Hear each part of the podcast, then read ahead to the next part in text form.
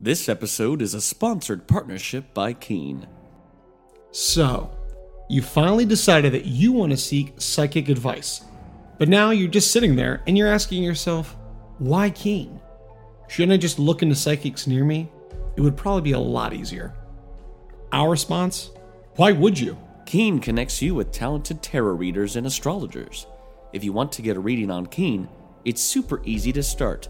They've been giving trustworthy readings since 1999, over 35 million to be exact.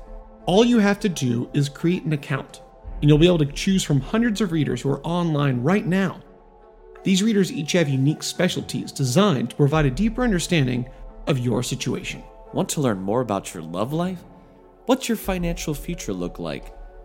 Are you looking for a closure from a deceased loved one? Keen has a reader ready to provide clarity and insight. You can choose whichever reader best suits your needs, and you'll be able to connect via phone call or text. Just go to trykeen.com slash potential. As a new customer on Keen, you can try your first 10 minutes for only $1.99, which is up to $99 in savings. Once again, that's trykeen.com slash potential. Get your first 10 minutes for $1.99. And remember, know your potential.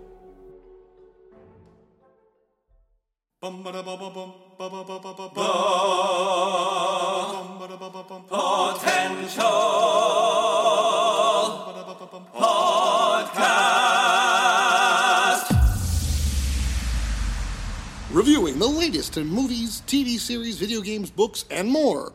This is Potential Picks. Hello and welcome back to another edition of Potential Picks. I'm your host, Chris Dewar, and I'm joined by my co host and fellow historian, Taylor Sokol. Today we're reviewing the long awaited, surprised we got this, sequel series to the original film, History of the World Part 2. So, obviously, way back in 1981, Mel Brooks made a brilliant film called History of the World Part 1, and it was titled that way on purpose, uh, with the intention of really never making a sequel, even though there was a trailer at the end that kind of showed, like, coming soon, History of World Part 2. Well, Hulu and Nick Kroll, Wanda Sykes, Ike Barinholtz, um, David Stassen, along with Mel Brooks, made a new series to continue the tradition of historical sketch comedy parodying a lot of great moments uh, throughout history. Uh, in this eight episode series that came out on Hulu, it all came out in the same week, two episodes a night, and uh, was curious to check this out because Mel Brooks, apart from a couple of things he's you know been a part of, he hasn't really done anything in an actual movie form or show form. His last full movie was Dracula Dead and Loving It, and then he did help out with the producer's musical movie, but he hasn't done a movie in ages. And he's ancient now. I mean, the man's like 94. So yes, he is. The fact that he was coming back to do this and signed on to do this and wanted to do this, we had to check it out. We could it was like, I'm not gonna pass on the Mel Brooks project. So Never. Taylor, what's a brief synopsis of the show? And had you seen the movie prior to this? And what were your kind of expectations? Three questions there for you. Yeah, first of all, you know I've seen it because we actually talked about this. Um, Mhm. uh, actually, yeah. Well, little fun fact: we actually did a whole Mel Brooks tribute episode, which I one of our That's most right. successful episodes, uh, which is still getting some buzz there. So definitely come check it out. And um, I, I I think we had talked about it, and then I watched briefly after. Um, but I had seen History of the World Part One. So let's go real quick, brief synopsis of this. History of the World Part Two, not so much a continuation, but it's kind of a continuation, but also an homage to History of the World Part One. Mhm. So, in the style of that sketch comedy of kind of poking fun at historical events, it serves as that pseudo sequel to the 1981 film with sketches parroting events from different periods of human history and legend. And as you said, with just the creators alone, uh, who also star in that, and it features such a large ensemble ca- cast, uh, several regulars that are play several different characters, um, but each episode uh, kind of has an amalgamation of stuff. So you'll see uh, almost like you know certain different styles like TV and whatnot. So having known this is coming out, having you and I talked about Mel Brooks and his style and having enjoyed and seen History of the World Part One, I had pretty high expectations for this because, you know, for we are in a time where there's a big debate. Is um, is there no original ideas? Are we just rehashing stuff? Are we just trying to build off the backs of others?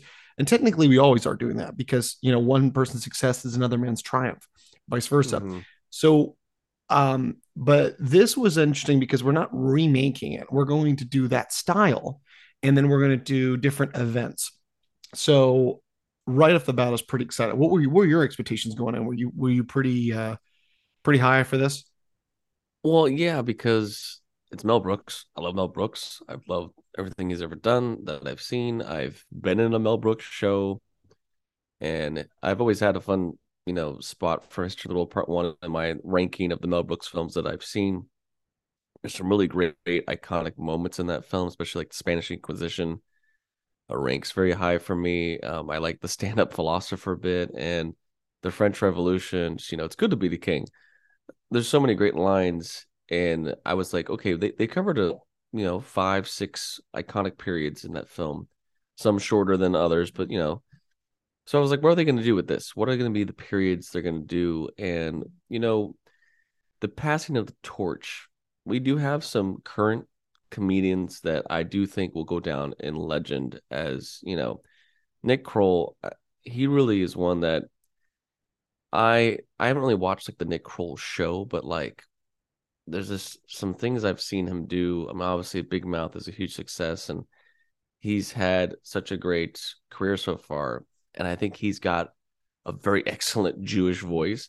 That to have him come in here to kind of be like the next Mel Brooks, if you will, because one thing that was kind of surprising, Mel Brooks is the narrator of this whole series. He's not in the show. No, not once. And we were really hope expecting him to maybe make pop up in some sort of fashion. Yeah they do a goofy thing where like they get this big model actor and they do like a CGI younger like 20 year old face as if like Mel is like this huge buff guy. That doesn't count. I really was I mean I know he's very old now, but I was really expecting Mel Brooks to be in the series. So even though he's the voice of it and he helped with some of the writing, I think the comedians they have in this and some of the actors you'd recognize, and it is one of those things where like they were able to get quite a huge array of of you know talent. I mean, everyone from Jack Black, Ronny Chieng, uh, they had um, I'll edit this up.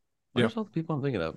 Richard Kind, Johnny Knoxville. I mean, like they had quite a bit of talent to come in, even if it was for like one thing. JB Smoove was great, Seth Rogen, um, Chris Pontius. They actually had a whole. This actually was one of my favorite things they did.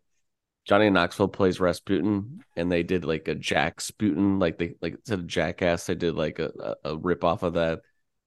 And that was kind of a thing where I'm like, clearly, they were like that'd be a funny bit because Rasputin, you know, famously was tried to be killed multiple times and apparently never successful. Yeah. Poisoned, stabbed, castrated.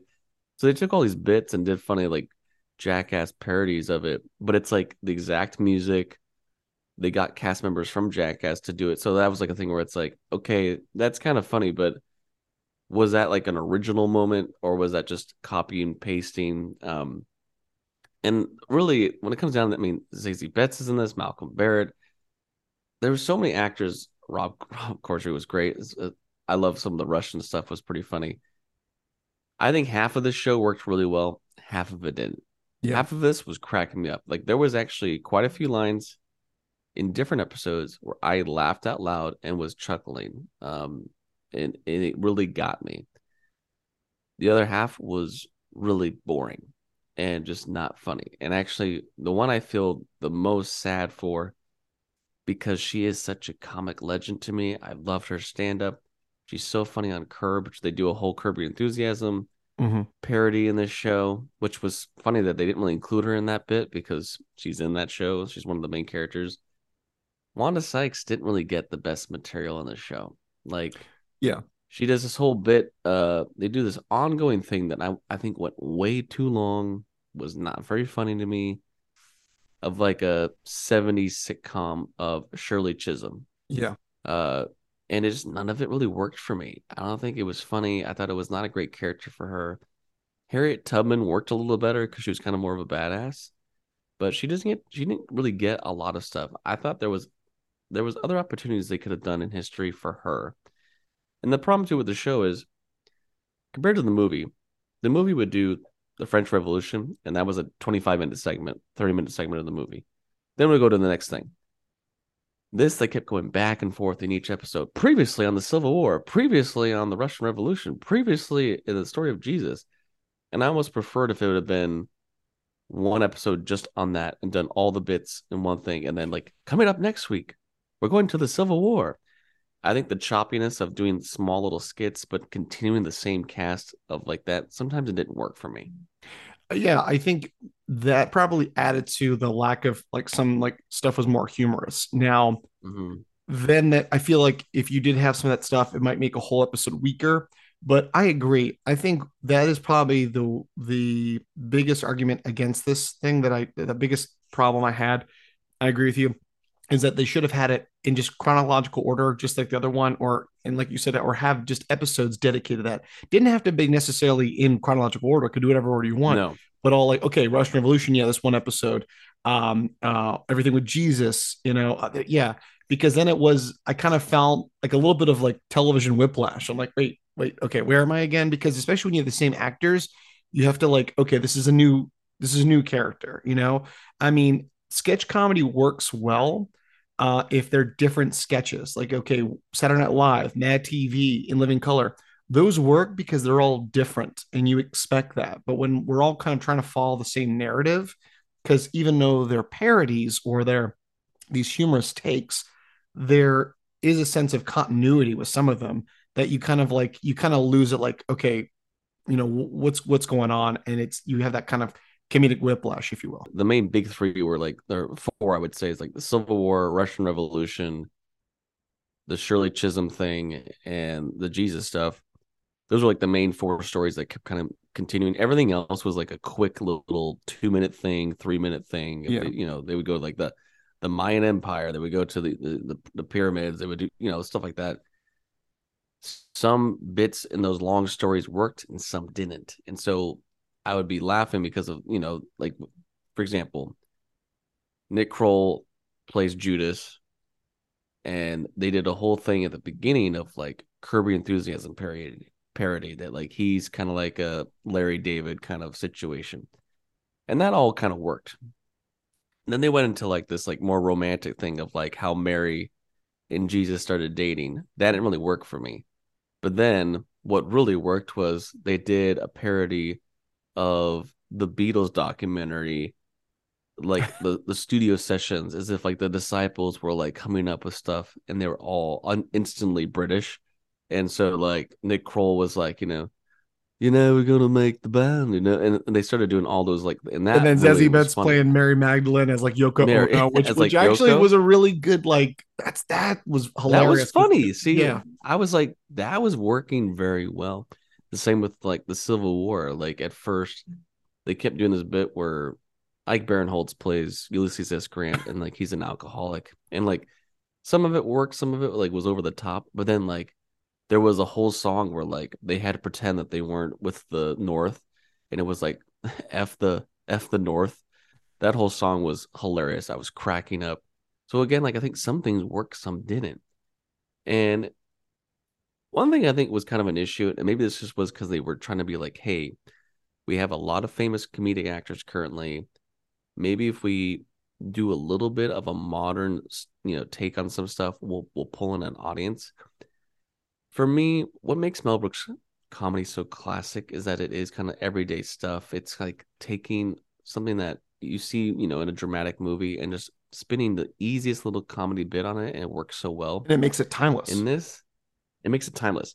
In this, they kept doing all the stuff of like TikTok or like, you know, stuff that is currently in our modern era that I didn't want to see in this show. You know, it's like, oh yeah, this whole thing with see, uh, like, Dove they, Cameron playing Anastasia, and she's like, like, oh, I'm on, I'm on the run, and uh, yeah, it was like, and there was a there was a quite a few. Follow me, things. they're coming to get me. Okay, give me some likes. Okay. Yeah.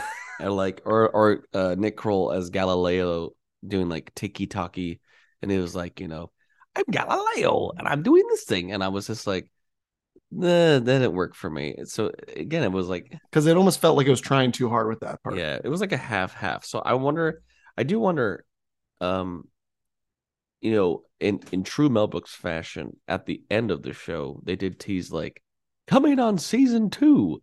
So I don't know if that was just again continuing the parody of there's really never going to be another uh, season of this, kind of like they did with the movie. But if it got enough traction, I'm sure this wasn't that expensive to make, even though there was a huge amount of talent. So I wonder if they would continue because there's so many periods of history they still could do.